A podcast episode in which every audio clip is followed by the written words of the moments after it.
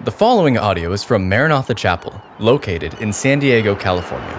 For more information about Maranatha Chapel, please visit www.maranathachapel.org. If you have a Bible, go ahead and turn with me once again to the book of Leviticus. We are doing some work in Leviticus these last couple weeks. I hope it's been as fun for you as it has been for me. You didn't know that you needed to be in Leviticus. But today concludes our study through the feasts of Israel, the Feast of Tabernacles, which is today. That is the seventh feast on the Jewish calendar, the seventh and final feast. And and as you know by this point, we study all the feasts of the Lord around here. And we do so for a couple of different reasons. Firstly, these feasts give us a key that unlocks all kinds of understanding regarding the ministry of Jesus. If you want to know what Jesus accomplished and why Jesus came, then you need to study and understand the feasts of the Lord. And, and they act like a key that unlocks all kinds of revelation and understanding regarding the ministry of Jesus.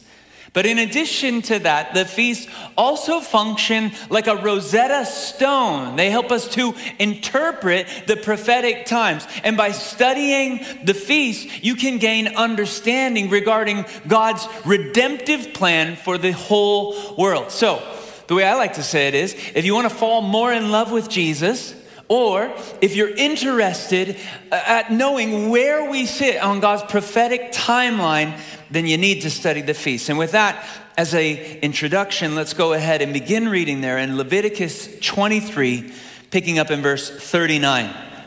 It says, So, beginning with the 15th day of the seventh month, after you have gathered the crops of the land, celebrate the festival to the Lord. So it's a festival for seven days.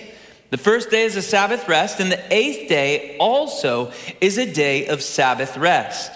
On the first day, you are to take branches from luxuriant trees, from palms, willows, and other leafy trees, and rejoice before the Lord your God for seven days. Celebrate this as a festival to the Lord for seven days each year.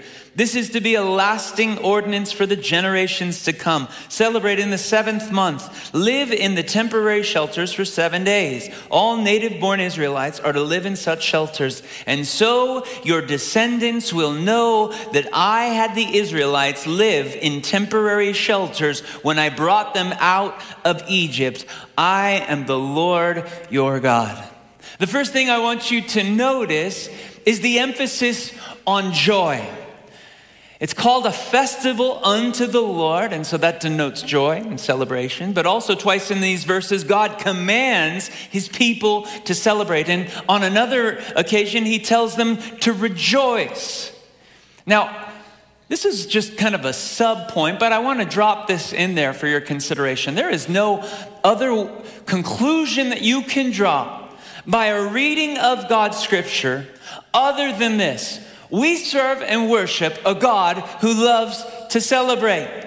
Think about all of the parties that are scattered throughout the year. Each one of the seven feasts, with the Day of Atonement being the only exception, they're called feasts and they all revolve around partying. These are seven appointments throughout the year where God says, You will gather and you will party. It's a command. We need to be having more fun. Someone say, Amen. Sometimes I think that truth gets lost on religious people. We think that to be holy, you have to be serious.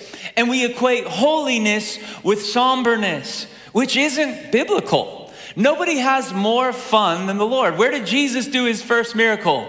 At a wedding in Cana. What does he say happens in heaven every time a sinner repents?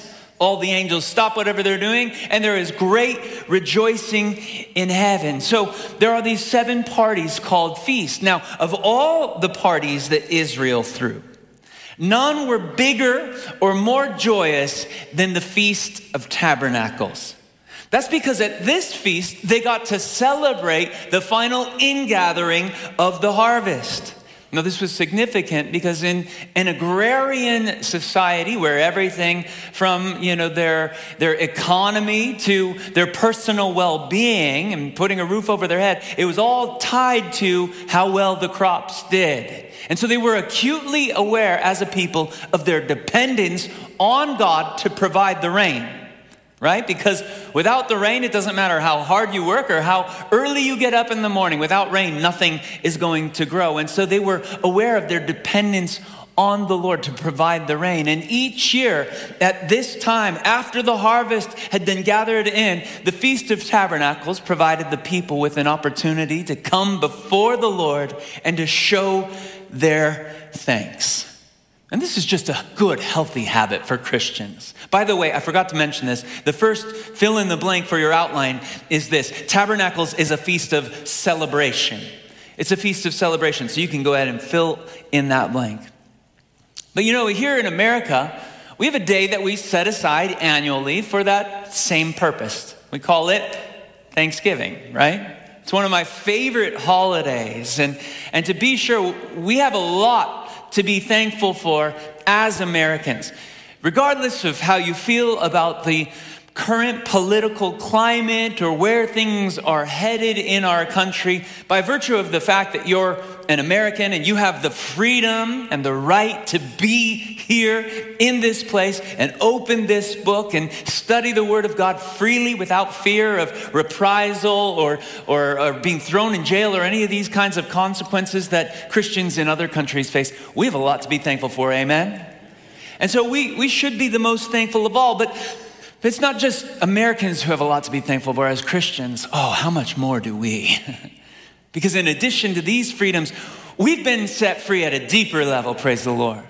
We've been set free from our sin. Our past has been forgiven. Our future is forever. And that alone should be enough to cause each one of us to overflow with gratitude which ought to be one of the defining characteristics of each and every one of us. Paul put it this way in his letter to the Colossians. This is Colossians 2 6 and 7. Let's go ahead and read it out loud together. As you therefore have received Christ Jesus the Lord, so walk in him, rooted and built up in him and established in the faith, as you have been taught, abounding in it with thanksgiving. The word abound means to overflow. And I don't know that there's anything more becoming of a saint of God than an attitude of gratitude. We should overflow with thanks for all that God has done. Now, Tabernacles was that day for the Jewish people. It provided them with a chance to show their gratitude. But not only was it a day of celebration, Tabernacles is also a feast of commemoration. Let me explain that. You can jot that down, by the way, it's in your notes as well. While on the one hand, the feast allowed the people to celebrate the Lord's faithfulness in providing the rain for the last year, at the same time, it also gave them an opportunity to commemorate God's faithfulness in leading them through the wilderness and bringing them into the promised land. In many ways, the story of the nation of Israel begins, so to speak, with their dramatic rescue from bondage and slavery there in Egypt. And then they make their way into the promised land. Now, between Egypt and the promised land, there's a 40 year window of time. These 40 years were spent wandering through the wilderness. Now, during those 40 years, some important things transpired and took place. God began to reveal himself, his character, his heart, his nature, how he wanted to meet with the people, and what was required in order for them to meet with God. All of that happened during those 40 years. Simultaneously, God provided miraculously in all kinds of interesting ways for the needs of his people. During the heat of the day, there in the desert, God was a, a covering in the form of a cloud to keep them cool. At night, when the temperatures could plummet, he became a pillar of fire to keep them warm and also to protect them from any dangers. Every morning, he would provide for their physical needs by raining down manna from heaven. And manna was this edible substance.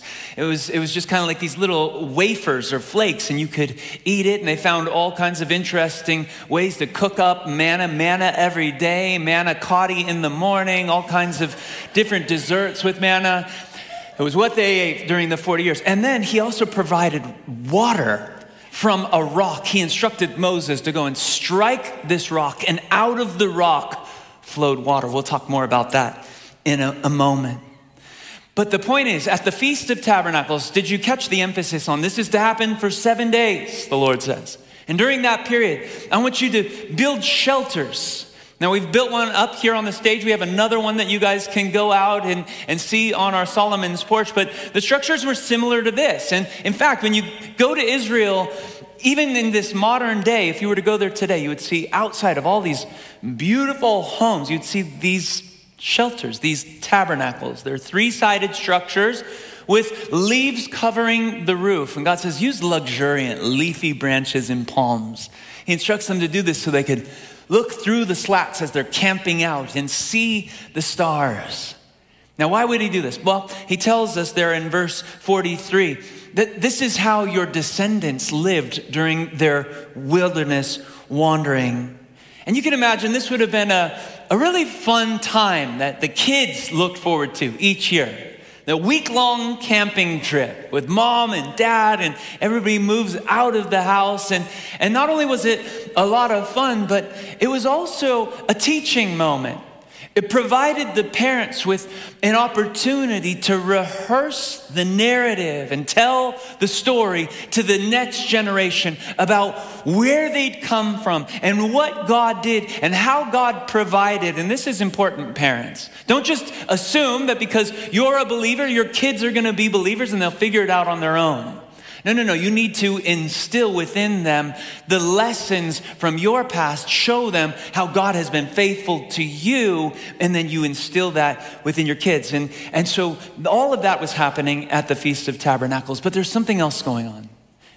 You see, it wasn't just the Israelites who lived and dwelt in tents during those 40 years.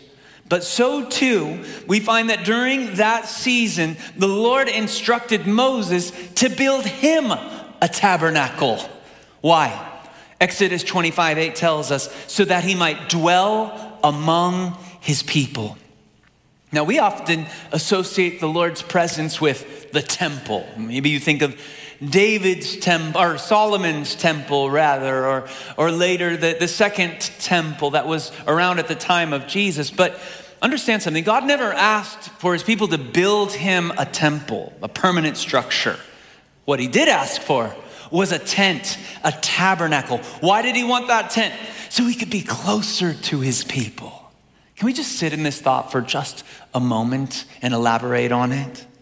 The same God who spoke the stars into the heavenly cosmos, the same God who spans the universe between his fingers, that God chose to condescend and come down from his throne in heaven and to dwell in physical, manifest Shekinah glory there in a lowly tent. Why would he do this? Again, I stress the point. It's because he wanted to be close.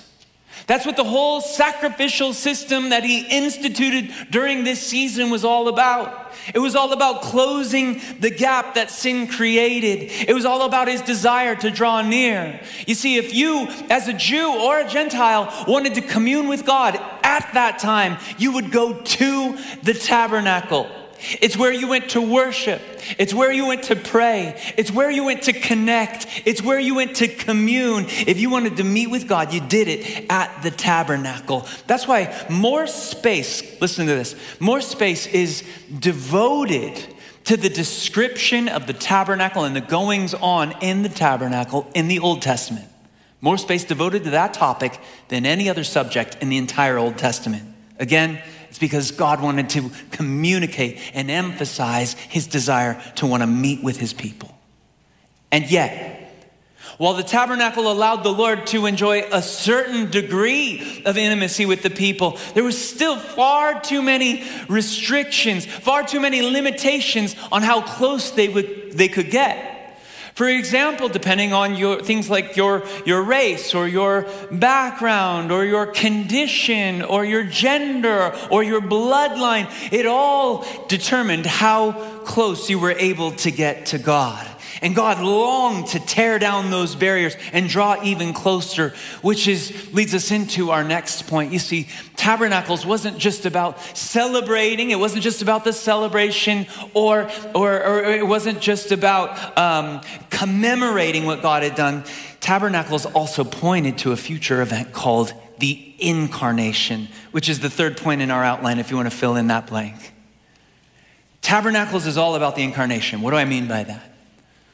Well, think with me about something. In the Gospel of John, he introduces the story of Jesus to us in a rather peculiar way. Right? Unlike the other gospel authors, he doesn't begin with the genealogy of Jesus. He doesn't tell us about Mary and Joseph and the shepherds and the manger like Luke does.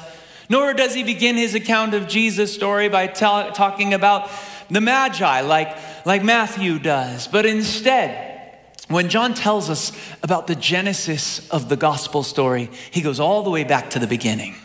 Not Jesus' earthly beginning, but to like the very beginning. And he says in John 1 1, in the beginning was the Word. He goes on to say, and the Word was with God, and the Word was God. The Word was with God in the beginning, and everything that was made was made through Him. And He was, in Him was life, and that life gave light to all mankind.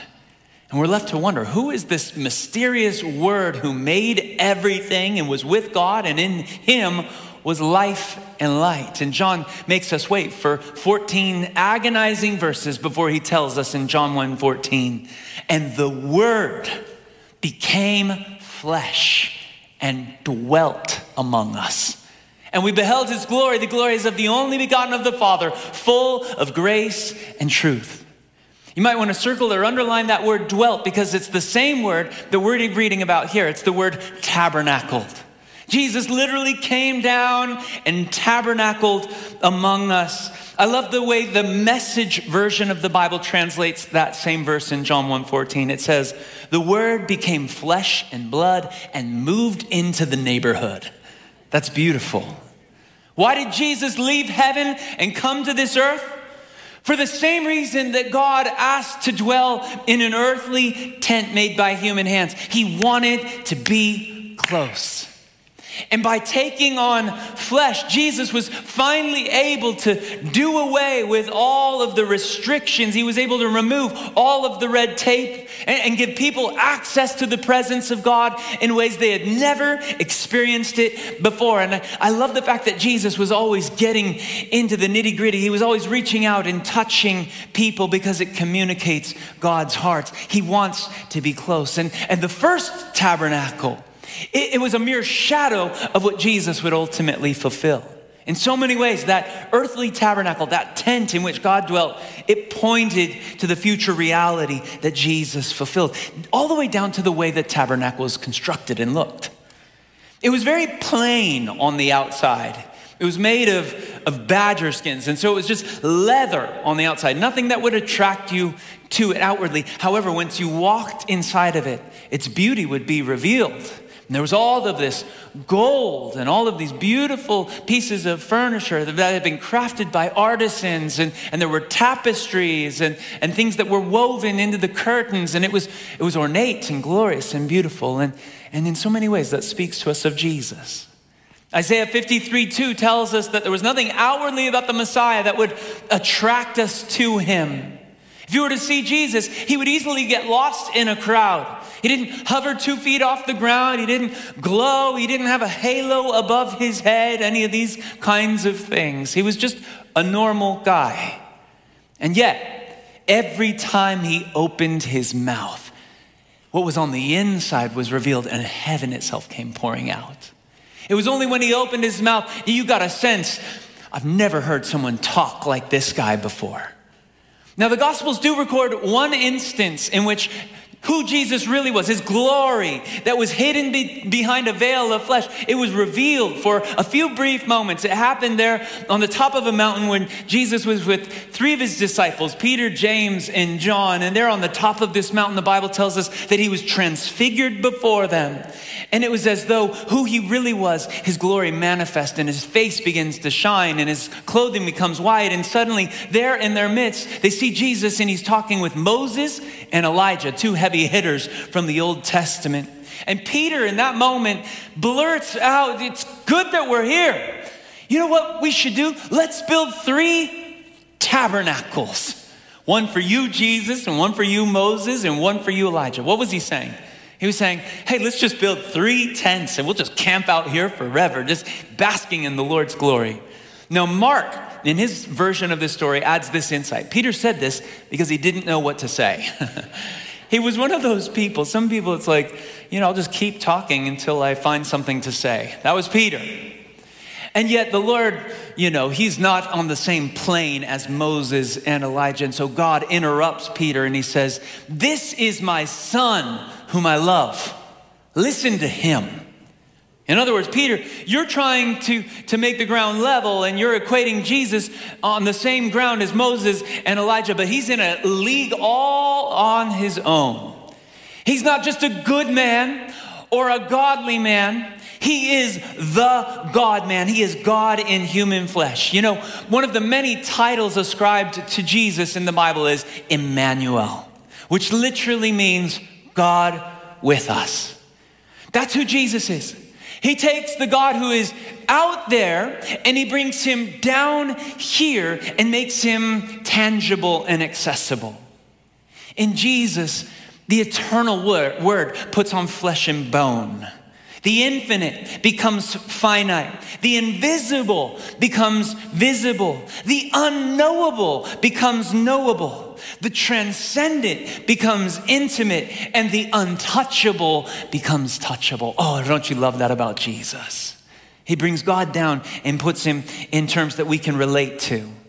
I've always loved this little anecdote, this story about a father and his son. It illustrates the point I've been trying to make. And in the story, the father tucks his little boy into bed and, and then he goes and climbs into bed himself. And later that night, a storm breaks out and there's a clap of thunder and a flash of lightning and it, it startles the boy and it wakes him up and he's scared. And so he calls out to his daddy from his bed and says, Daddy, Daddy, come here. I'm scared. I need you. But the father, it's been a long day. He's in bed. You parents will relate. He's like, Oh, I'm tired. And then he has a brilliant thought. he says, It's okay, son, he yells to him from his bed. God loves you and he'll take care of you. There's a moment of silence. The father thinks he's won. But then the kid cries out, Daddy, I know God loves me, but right now I need someone with skin on them. And we can relate to that. Sometimes we just need someone with skin on it. And that's who Jesus is. He's God with skin on him. And in a way, that's what Tabernacles is all about. It's about the incarnation. And yet, even though taking on flesh and blood allowed Jesus to enjoy a whole new degree of intimacy where he's now rubbing shoulders with the people he loves, he still wanted to get closer. And that's why he went to the cross. You see, there's an interesting story in the seventh chapter that, uh, of John's gospel that I think highlights and underscores where Jesus was going with this whole thing. And it happened at the Feast of Tabernacles. As a grown man, Jesus attends the Feast of Tabernacles. And, and there were all these ceremonies and rituals that accompanied this feast, just like there were with all the feasts. Now, one of the interesting ones that happened during the Feast of Tabernacles is each morning of the seven days of the feast, the priests would take a golden pitcher and they would walk from the temple down the hill to the pool of Siloam where they would fill it up, they would return to the temple, and they would pour it out at the base of the altar. And this would be accompanied by singing and rejoicing and dancing. Now, why would they pour this water out in that way? For a couple of reasons. Number one, it was again symbolic of the fact that God has provided more than enough water, not just for our crops, but we can literally pour water out onto the, the floor and waste it because He's been so lavish in His grace. But secondly, it also reminded the people of the water that God had provided from the rock during the wilderness wanderings. Now, they did this for seven days. When it came to the eighth day, which is also called the great day of the feast, there was no water ceremony. But on this day, the people all gathered there in the temple courts and they stood in silence. Why? Because although God had fulfilled so many of his promises to the people, there was one more promise they were still waiting for the fulfillment of. They were longing for the coming of the Messiah. And yes, they were in the promised land. And God had been faithful to bring them there. But even still, they were under the throne, uh, the thumb, if you will, of Rome. They were under Roman occupation. Yes, they had the glorious temple. But in the days of Ezekiel the prophet, the glory had departed from that temple. Yes, they had the sacred scriptures. But for 400 years, the prophetic voice had gone silent. And so all of these factors contributed to the longing that was expressed in this moment of silence for the Messiah to come and make it all right. And John 7:37 tells us that it was during this moment of silence that Jesus stood up in the midst of the people and he cried out, "If any man thirst, let him come to me, and out of his innermost being shall gush forth torrents of living water. In that moment, Jesus was unmistakably claiming to be the answer to everyone's collective prayers for the Messiah to come. He's saying, in essence, I'm the only thing that can truly satisfy you. In fact, I am the rock that was struck in the wilderness by Moses, from whom the water flows. Remember, he, he struck the rock as I shared with you, and the water flowed out to meet the needs of the people. Well, think with me what happened to Jesus? After he hung on the cross for six hours, paying for the sins of the world, he cries out, It is finished, and he gives up his ghost. And then the Bible tells us that a Roman soldier took a spear and thrust it into Jesus' side. And John tells us that outflowed two things blood and water. Blood and water. And I suggest to you that just as the water flowed from the rock after it was struck to meet the needs of the people, the water that flows from Jesus' side after he was struck by the spear, it comes to us to meet our needs. What am I saying? You have a need for forgiveness. We carry guilt. We walk around with shame. And the water from Jesus' side that flows down from the cross, it washes you, it cleanses you, just as the blood does. It is the water that washes away our sins. Praise the Lord. Jesus said, Now you're clean through the words that I have spoken to you. Like water, it washes us and makes us clean. But the work of the water doesn't end there. It then goes into us and it fills us from the inside out until it becomes a river that flows from us. You remember what Jesus said to the woman at the well? He talked to her about water. He said, If you drink from this water, you'll thirst again. And we might write those words over every attempt or pursuit of happiness apart from the Lord that we chase. It'll leave you thirsting again. The wells of this world can't satisfy. But when you come to Jesus, He washes away your sins wonderfully.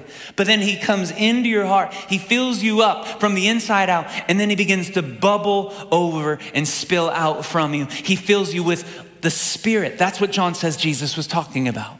And the fruit of the Spirit in your life, you'll know you're flowing in the river of the Spirit when you begin to walk in more love and joy and peace, and patience and kindness and gentleness and self control. These are the fruit of the Spirit. And notice how this water that comes to us, washes over us, then it takes up residence within us. Listen, I've been going somewhere with this whole thing, and this was always God's plan from the beginning. You see, while the tabernacle provided one degree of closeness, takes the God who's out there and somewhere up there and brings him down to, to, to face-to-face level. The incarnation did that to a whole new degree and a whole new level. It brought out a whole new layer of closeness, but it wasn't close enough. That's why Jesus went to the cross. The incarnation was so that he could get to the cross, and the cross was so that he could get to us, so that he could remove every barrier between God and men, so that sin could be dealt with, that he might make his home in us. This is the New Testament reality in which you and I live. And in Revelation 3, the Lord makes the most astounding invitation to anyone who will listen. And I want us to read this out loud. It's Revelation 3:19. Let's go ahead and read that together. Behold, I stand at the door and I knock. If anyone hears my voice and opens the door, I will come in and dine with him and he with me. In this verse, the Lord pictures the human heart like a door. And he says, I'm, I'm there and I'm knocking. And my desire is to come in. But he doesn't kick the door down. He waits to be invited. He doesn't just want to be with you, he doesn't just want to be near you. He longs to dwell within you. If the great revelation of the Old Testament is that there is a God and that God is with us, in the new covenant, through the work of the cross, that revelation gets transformed so that now our reality is Christ in us. That's the hope of glory. Throughout the New Testament, you read these two words over and over and over again. We are in Him. That is your status positionally as a believer. You are in Christ, which means He doesn't just dwell in the tabernacle, He dwells in you. Paul says it like this in 1 Corinthians 6. He says, Don't you know that your bodies are temples of the Holy Spirit who is in you, whom you have received from God? See, they had the cloud. We think, Isn't that cool? We have the Spirit. They had manna from heaven. We get the bread of life. They had water from a rock. We get the rivers of living water that flow out of our very soul. They had the presence with them. We have the presence within us. And yet there's still an ache, a longing in our hearts for something more. Which leads me to the final point that I want to make concerning the Feast of Tabernacles. It's not just about celebration and commemoration and the incarnation. Fourthly and finally, it is ultimately a feast of anticipation. You see, from a prophetic standpoint, the Feast of Tabernacles is all about that time when God comes down from heaven and establishes his throne here on earth. The Bible tells us that when Jesus comes back, the earth is going to undergo a, a radical transformation. You know, we get a sense of who God is by looking at the creative order around us. You can see that He's big, that He's powerful, and that He's artistic and good. But the picture we get of God is also fractured. It's kind of like if you took a mirror, you looked at your reflection, and then you smashed that mirror and looked down, you, you would see something of yourself, but it would be a distorted image. You know, you have an eye here, a shoulder there, all the rest. It's not the true revelation of who you are. And so, too, our world, it gives us an understanding on some level of who God is, but that picture is, is fragmented and fractured. When Jesus comes back, he's going to fix it. He's going to reset the factory settings on earth and show us what his original design and intent was. He's going to bring the earth back to an Eden like state, and then he's going to set up his throne in Jerusalem where he will rule for a thousand years. And in that time, we're finally going to be able to walk in and know what God had in mind for us all along. He'll tabernacle with us. Revelation 21 3 says it like this. Let's read this together out loud. And I heard a loud voice from the throne saying, Behold, the tabernacle of God is with men, and he will dwell with them, and they shall be his people, and God himself shall be with them and be their God. He will finally tabernacle on the earth and rule and reign for a thousand years. And during that thousand year reign, Satan's going to be locked up. War will become a thing of the past, and there will finally be world peace. The lion will lie down like with the lamb. Death, sorrow, and suffering will become distant memories, and the desert will blossom like the rose. And you know something else that's going to happen during the millennium? The Bible tells us that annually, this is Zechariah 14, we will go up to Jerusalem to celebrate the Feast of Tabernacles. Interesting. Why would we do that? I would suggest for your consideration that we'll do it at that time for the same reason that Israel does it now. In the same way that they were rehearsing God's faithfulness to bring them through the wilderness, we'll do it in that season to symbolize God's faithfulness in bringing us through the wilderness of this world. Amen. You see, this life, it's like a desert in some ways. And yes, there is miraculous provision from heaven. God is with us. He dwells within our hearts by faith. He leads us and He guides us. But there are also some hard things and there are some dry times. And, and yet we remember that God was with us in this season. But it will ultimately be realized in that glorious time called the millennium when we're with the Lord and His kingdom is come and His will is done down here on earth even as it is in heaven. It will finally be the realization of that prayer that saints for generations and thousands of years and millennia have been praying Lord, let your kingdom come and let your will be done on earth. And in the millennium, those prayers will finally be answered, and we're going to get there. And this feast, it all pictures and foretells of that time. Let's pray together. Thank you, Lord, for this time that we've had to sit at your feet and glean from your word and soak our souls in the truth of Scripture.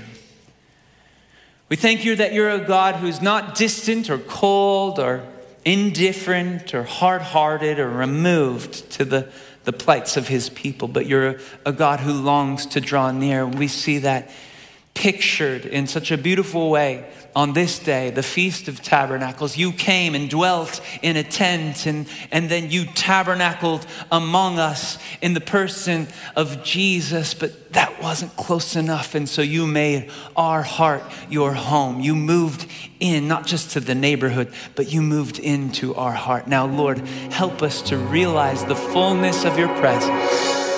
Thank you for listening to this podcast from Maranatha Chapel. If you haven't already, please subscribe for weekly messages. Feel free to share this podcast and join us for our weekend services, held Saturday evening or Sunday morning. Visit our website at www.maranathachapel.org for more information.